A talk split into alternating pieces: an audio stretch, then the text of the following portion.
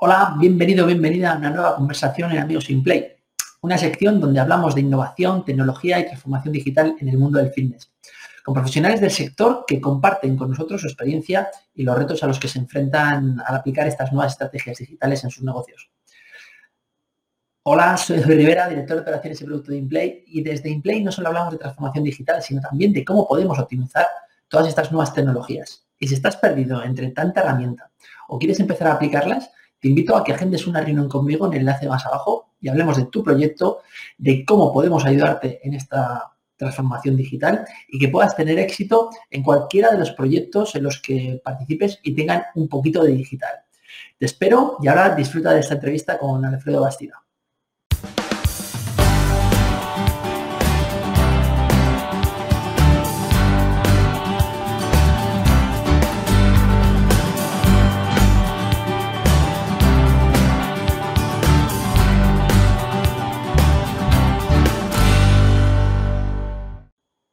De nuevo. Lamentablemente hemos tenido un pequeño problema con el sonido de esta grabación y hemos eliminado de este vídeo los primeros 10 minutos, donde Alfredo Bastida nos habla de sus inicios, de cómo de ser de entrenador personal pasó a crear la primera escuela de formación semipresencial sobre crecimiento personal y donde creó la primera certificación de coaching aplicada para el mundo del fitness, el entrenamiento personal y más tarde para el mundo de la nutrición.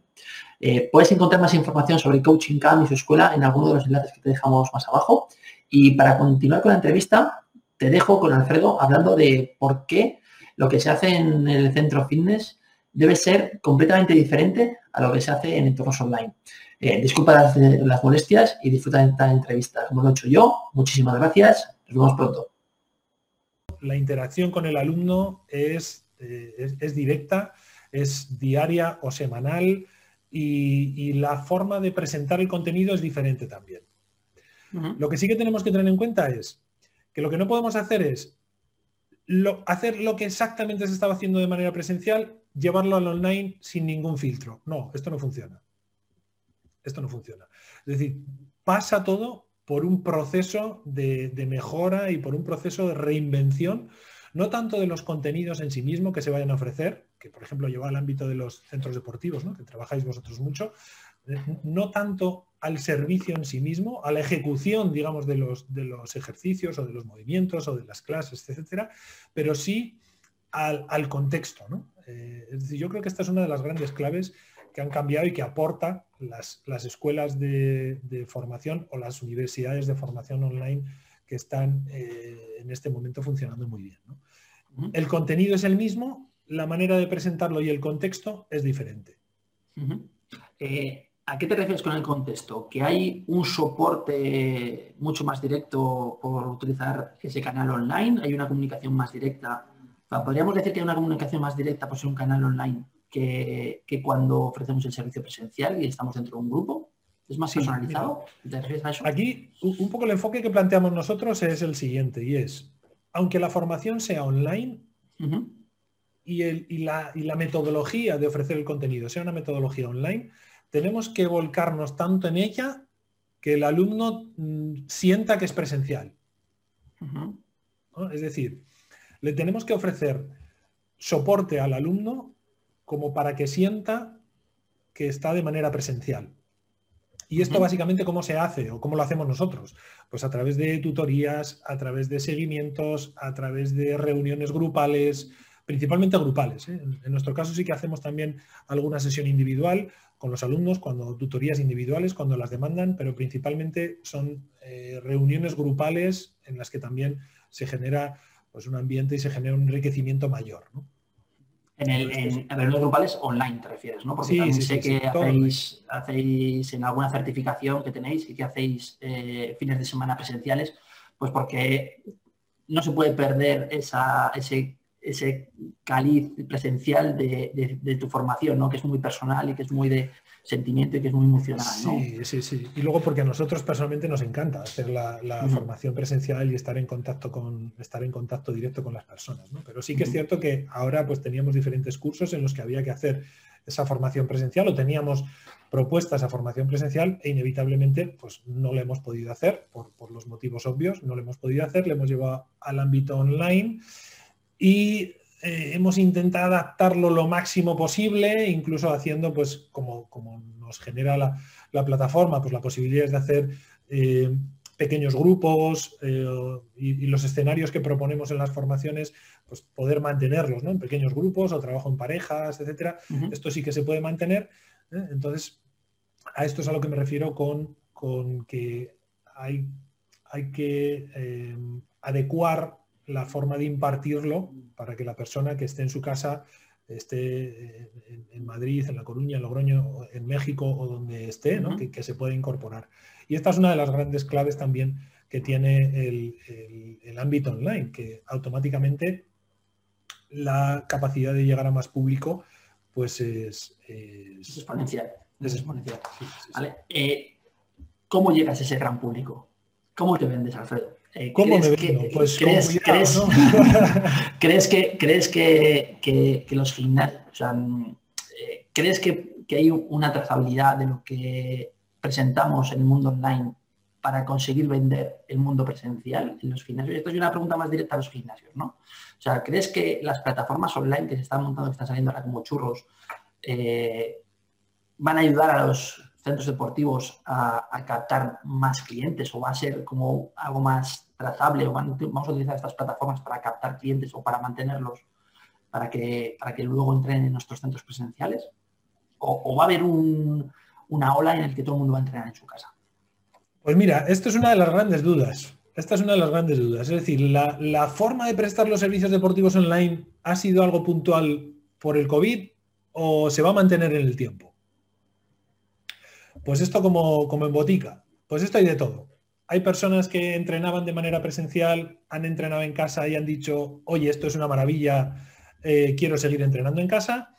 Hay otras personas que entrenaban en el centros deportivos, ahora entrenan en casa y, y, van a querer volver. Y hay personas que no vendrían nunca a los centros deportivos por miedos, por frustraciones, por lo que sea, y que probablemente sí que entrenen en casa. O, bueno, sin ir más lejos, mi mujer es, eh, diseñadora y, programadora web y estas cosas, y ahora por su momento puntual, vital, de hijos, trabajo, etcétera, etcétera, pues, y, bueno, pues le es más sencillo entrenar desde casa, se conecta con su ordenador, con su pantallota y estas cosas, le es más sencillo entrenar desde casa que eh, bueno, pues que ir a un centro deportivo, independientemente de las dudas o miedos que pueda tener de contagiarse o no, o lo que sea, ¿no? Entonces, hemos descubierto, ¿no? Que se puede entrenar en casa, ¿no? Sí, yo creo que sí. Se ha descubierto que se puede entrenar en casa y se ha descubierto que, bueno, que puede ser una combinación perfecta. Entre, pues oye, un día voy a entrenar a casa, o sea, voy a entrenar al gimnasio y entreno, lo disfruto y no sé qué, pero eh, quizá ese segundo día de entrenamiento, pues me viene mal por una reunión o por lo que sea, me viene mal ir y lo puedo hacer en casa, incluso yo creo que se puede aumentar el volumen de entrenamiento, siempre, siempre adaptado, prescrito por profesionales licenciados, etcétera. Se puede eh, aumentar el número de horas de entrenamiento de la población a través de este tipo de plataformas. ¿Es eh, más fácil captar a un contacto de manera online o de manera offline. Me explico. ¿Es más fácil captar a una persona para que te haga tu curso online o es más fácil, por lo contrario, captar a una persona para que te haga tu curso presencial? Pues en, nuestro caso nos cuesta lo mismo trabajo. en nuestro caso nos cuesta el mismo trabajo en el ámbito de la formación conseguir un cliente para, la formación presencial que para la formación online. En este aspecto nos cuesta eh, prácticamente el mismo trabajo. Eh, a tu pregunta anterior, que no te acabo de contestar, me preguntabas, oye, ¿cuál es la, fórmula que utilizas para conseguir los contactos o el trabajo? Básicamente nosotros hacemos eh, Facebook Ads, hacemos eh, Instagram, la publicidad de Instagram Ads, o, o vamos a empezar ahora en algunas de las formaciones concretas a través de Google. Principalmente estos son los medios que utilizamos a través luego de contactos con, colectividades o con colegios profesionales o con asociaciones, etcétera, que son más amplios y que nos permiten con un solo contacto o con una negociación X poder llegar a, una población más amplia. Entonces, en este aspecto, para los centros deportivos, yo creo que puede ser buen momento para trabajar con toda la base de datos histórica que tengan de clientes que estuvieron en su momento y que ya no están, es un momento perfecto para poder trabajar y rescatar este tipo de, base de datos y luego pues inevitablemente realizar las inversiones adecuadas para realizar una captación de clientes eh, específicas o bien para el ámbito online o bien para el ámbito semipresencial, que yo creo también que, el enfoque que, creo que se va a quedar es este, este mixto entre presencialidad y online.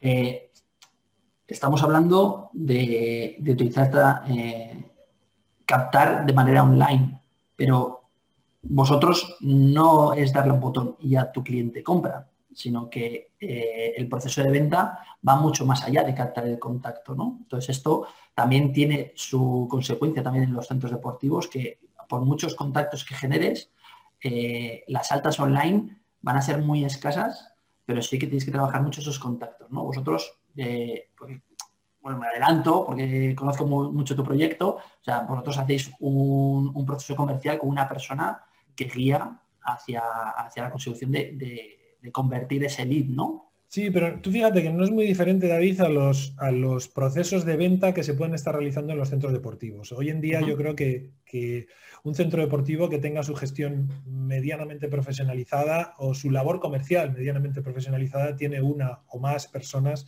encargadas de la labor comercial.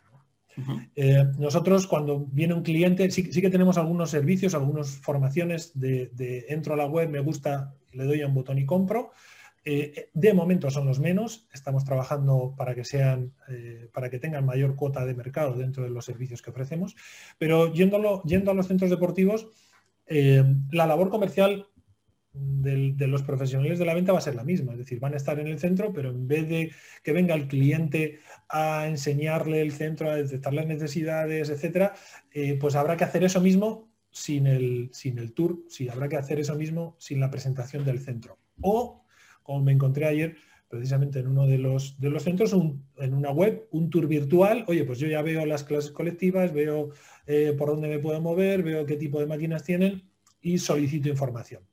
De esa manera, el, lead, el contacto va a ser más, más cualificado. Y esto, en definitiva, cuanto más cualificado esté el contacto, mejor. Es decir, eh, mira, nosotros le pedimos mucha información a los clientes cuando nos piden información pero es que si no me das un poquito de información, eh, es que no estás interesado en el curso o no estás interesado en la compra del servicio. ¿no? Entonces, sí que también hay veces que, cuando, se van a, cuando se va a hacer una compra online o se va a hacer eh, el acceso a un producto gratuito, dice, hay, hay eh, profesionales del marketing que te dicen, no, cuantos menos datos pidas mejor, así aumenta tu base de datos. Ya bueno, yo prefiero tener menos base de datos, pero tenerla más cualificada que tener una base de datos de 10.000 o de 20.000 contactos y que no funcione o que no responda. Ah, igual un ejemplo traído al mundo del fitness sería pues que hay que cualificar a, dónde vive tu, usuario, ¿no? Eso es una de las primeras preguntas que tiene que hacerse. Sí, para la parte presencial sí. Para la parte presencial sí. Igual para la parte online hay que preguntarle si tienes buena conexión a la DSL o, si, tienes conexión por cable. Sí, no, no pero date cuenta, ¿no? Que, la parte de la venta online también hay que modificarla. Es decir, no es solo eh, si vives cerca, porque ahora ya, si tú tienes el centro deportivo en Madrid y te contrata alguien de, Bilbao, pues, pues, fenomenal. Es que me da igual en la dirección en la que esté, me da igual la calle en la que viva. ¿no? Me interesarán otro tipo de cosas.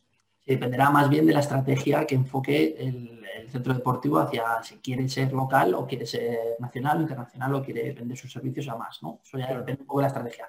Cuanto, cuanto más amplíes el círculo, pues eh, más esfuerzo, no solo económico, sino de recursos humanos vas a necesitar para poder captar a todo eso, ¿no? Aparte de generar el contenido, ¿no? Sí, sí, pero tú fíjate que con, una cierta estructura humana, con una cierta estructura de personas, eh, adecuada para la prestación de servicios que estés haciendo, realmente el ampliar o ganar más contactos es un tema económico. Es un tema de, mayor inversión económica en publicidad, mayor inversión económica en, comunicación. Es decir, si tú ya tienes la plataforma, si ya utilizas InPlay, si ya utilizas este tipo de, plataforma para acercarte a tus clientes, es que luego en el fondo te va a dar igual tener mil que diez mil clientes online. Mm, vale, vale. Más o menos, ¿no? Más o menos. Sí, sí, sí, no, no tienes toda la razón. Eh, eh, evidentemente cuesta dinero. Cuanto más leads necesites, más tienes que invertir en, Facebook Ads o como comentabas antes, ¿no? Eh, cuanto más inviertes, consigues más leads o va por temporadas. Porque ya que he escuchado cosas, si hablamos un poco de redes sociales, luego no quiero olvidarme del tema del contenido, que es importante y te quiero preguntar, pero antes hacer un pequeño paréntesis sobre, ¿hay que invertir mucho en redes sociales?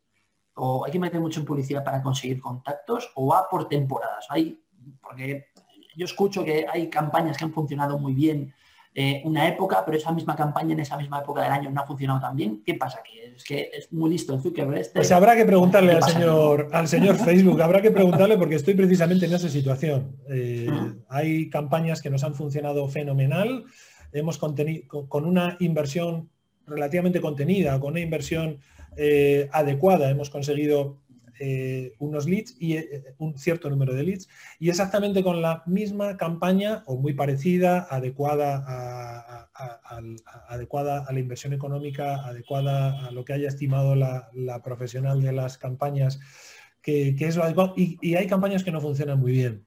También Facebook con esto, yo creo que cambia el algoritmo o, no sé qué hace, Pero, pero sí que es cierto que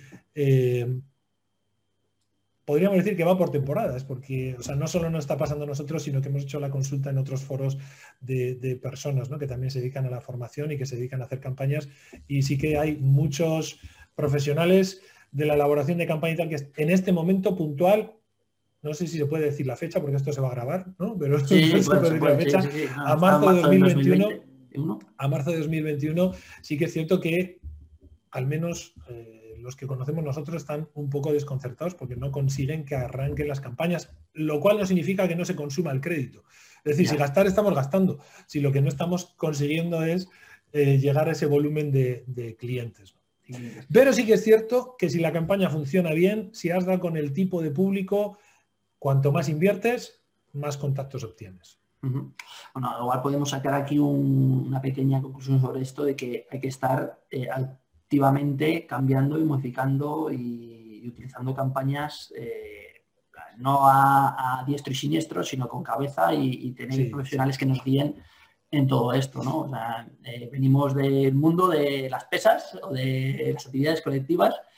Eh, antes se vendía poniendo un folleto en un coche, en el parabrisas de un coche, ahora se vende de otra manera y hay que adaptarnos a eso. Y el sector del fitness, pues todavía le queda mucho recorrido por eso, por ahí, y está todavía muy verde para, entender todo esto del mundo digital, cosa que el mundo de la educación ya lleva muchos años con ello, ¿no? que es lo que hablábamos al principio. Contenido. contenido. Eh, contenido. ¿Qué le pasa al contenido? Eh, tú eres un generador de contenido. Creas contenido que luego vendes, ¿no? Que luego vendes.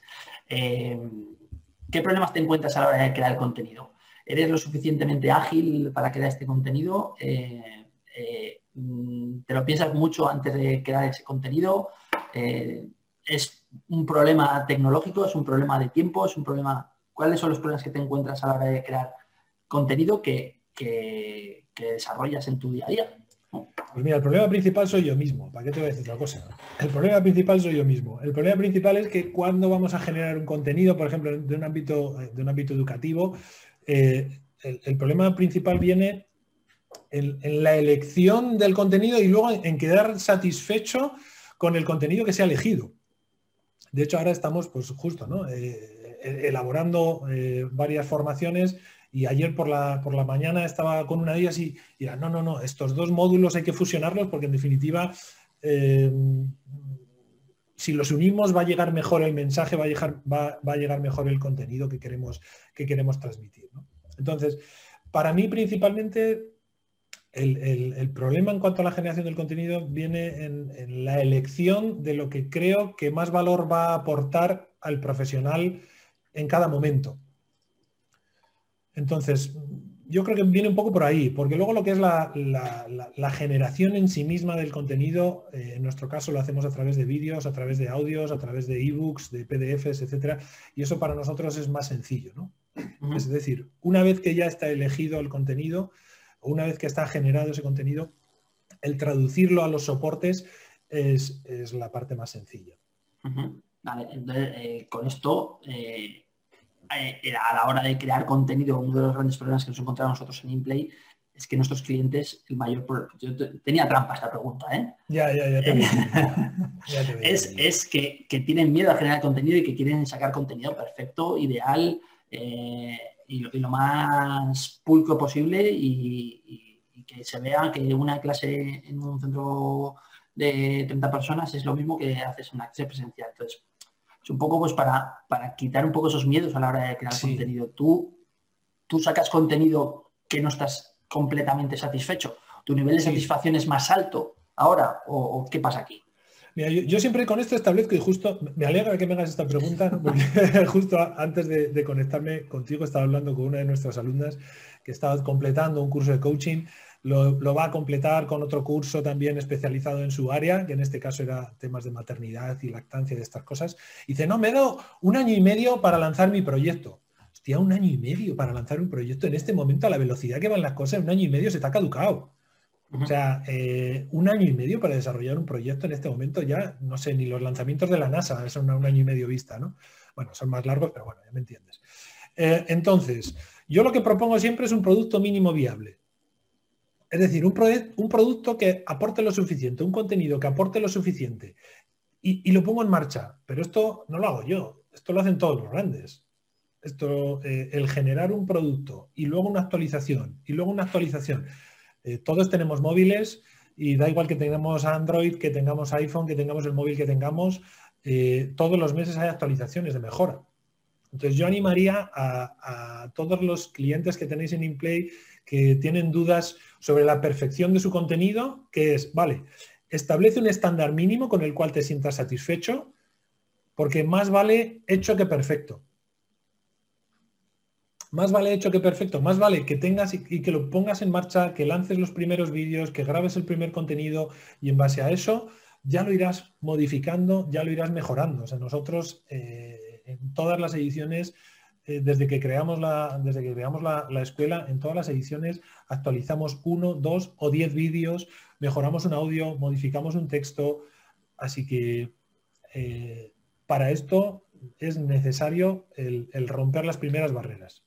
Es decir, que es mejor...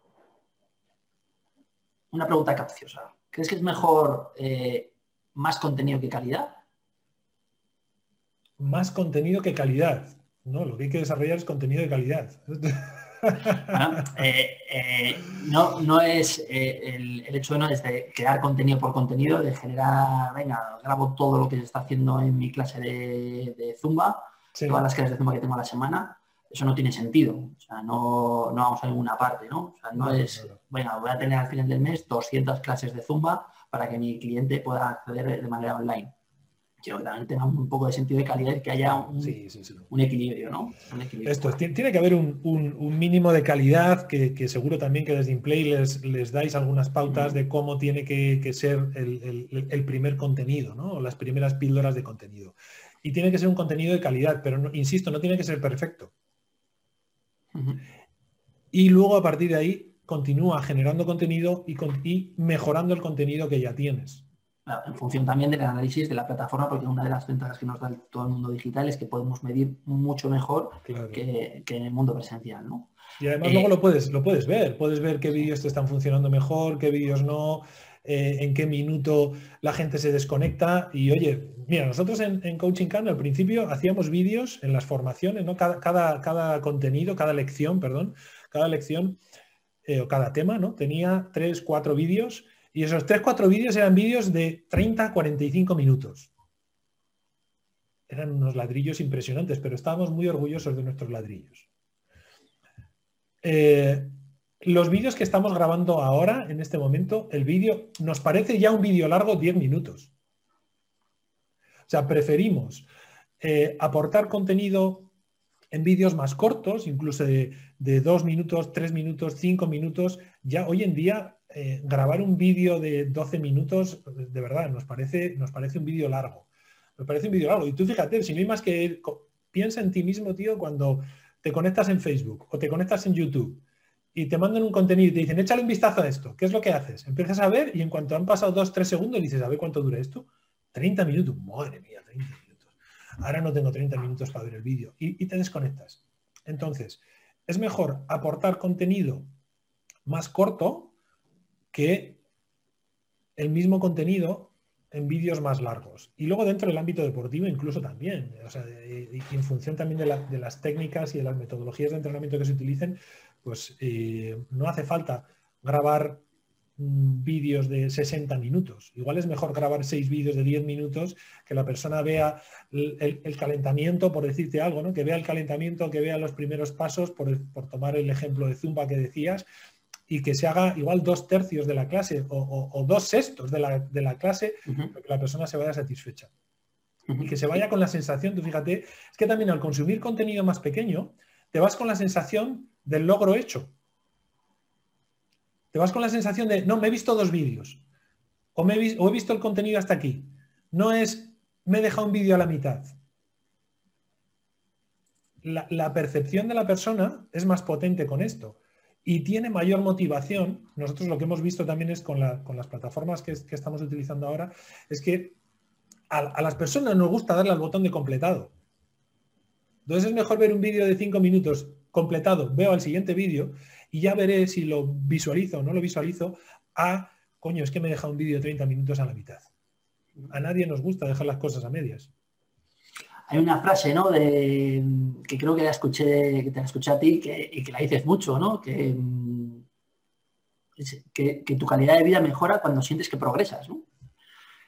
Eh, y, cuando, y cuando vas cumpliendo hitos y cuando vas cumpliendo metas, pues vas sintiendo que progresas y mejora tu nivel de, pues, de, de mejorar tu calidad de vida y estar mucho más contento, mucho más feliz porque has conseguido tus objetivos. No hay nada mejor que la sensación, de, a mí me gustaría tener esa sensación de cuando eh, eh, hice mi último examen de la carrera, aprobé la carrera, esa sensación no la he vuelto a repetir.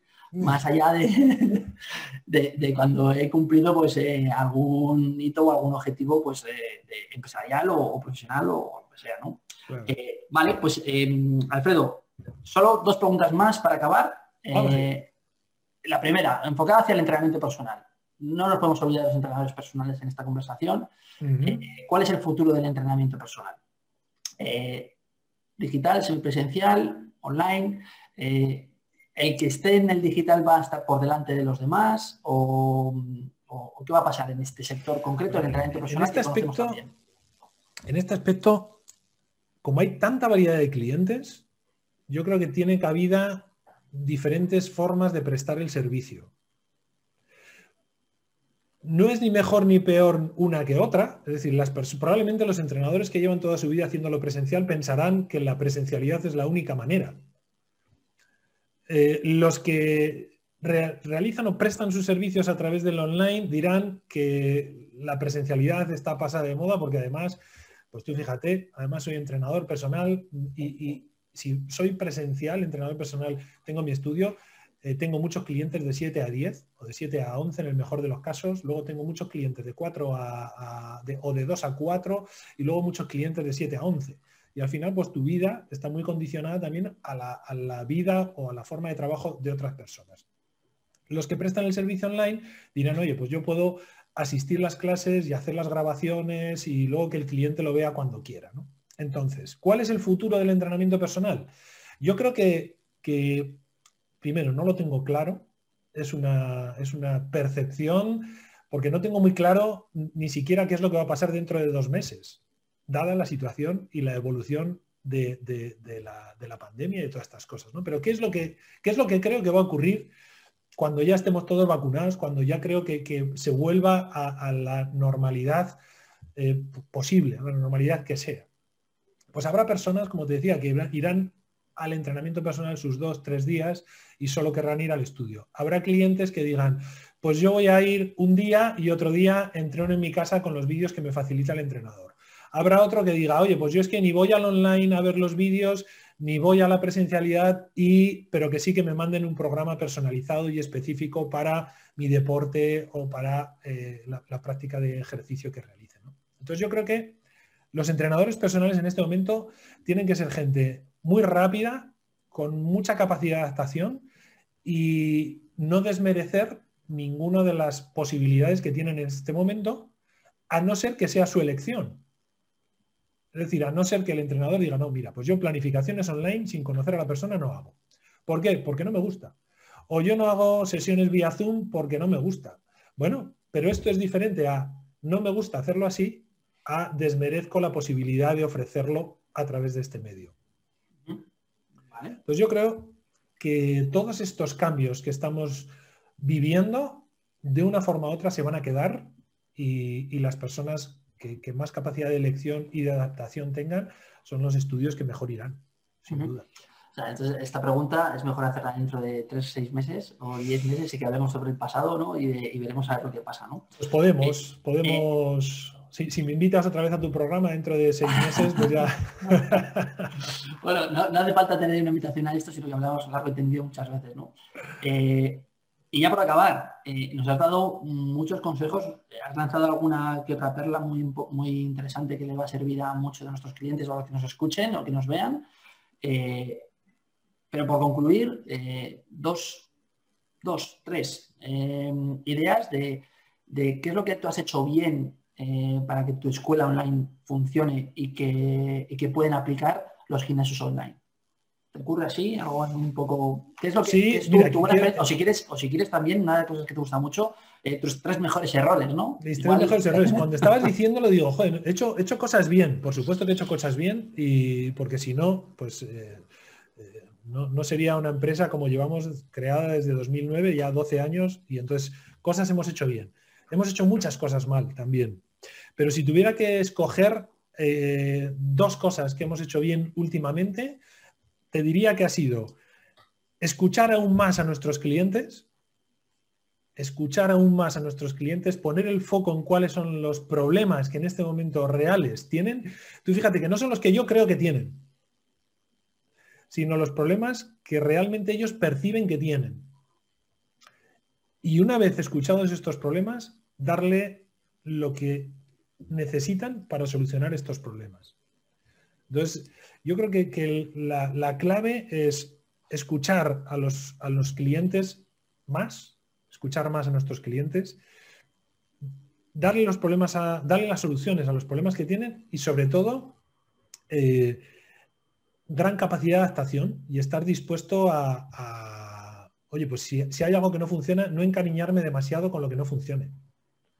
Yo, de hecho, pues eh, desde hace tiempo aprendí, como sabes, a, desencariñarme de los proyectos y, a saber cuándo, cuándo, es el momento de, soltar algo que, no te hace feliz o que no, o que no te está generando lo que necesitas a nivel empresarial. a nivel, a nivel personal ya es otra cosa, ¿no? Pero yo creo que un poco estas son las claves. Escuchar más, capacidad de adaptación y dar solución a los problemas reales que las personas perciben que tienen hay que, por no dejar la, miel en los labios, eh, tus dos mejores errores. Mis dos mejores errores. Y con esto acabamos. Mis dos mejores errores. Pues tú, pues fíjate, mis dos mejores errores son eh, haberme, haberme mantenido inmóvil más tiempo del necesario. Haberme, haber, pensar que esto se iba a solucionar solo. Pensar que, que bueno, pues eh, como sabes, me conoces, intento adaptarme rápido, pero cuando pasan así cosas muy importantes hay veces que me, cuesta un poco reaccionar. Entonces, mis dos mejores errores yo creo que un poco serían por ahí, el, permitirme la inmovilidad y, encapricharme demasiado con algo que no funciona pero que a mí me gusta mucho. Ya, pero es que es como, es como, dice, ya, pero tu hijo es feo. Dice, ya, pero es mi hijo. Bueno, pues eh, Alfredo, pues eh, lo dejamos aquí. Al final todos esos errores vienen también mucho de, tus emociones, de tus pensamientos, de tus creencias. Y, bueno, pues muchas gracias por compartirlo con nosotros. Eh, ha sido un placer. este es una de las entrevistas que me gustaría volver a escuchar de nuevo y que, espero que le ayude a, muchos de nuestros clientes y a los que todavía no son clientes nuestros a, esa atomización digital. ¿no? Esperemos. muchísimas gracias, Alfredo. Muchas gracias a ti, David. Un abrazo.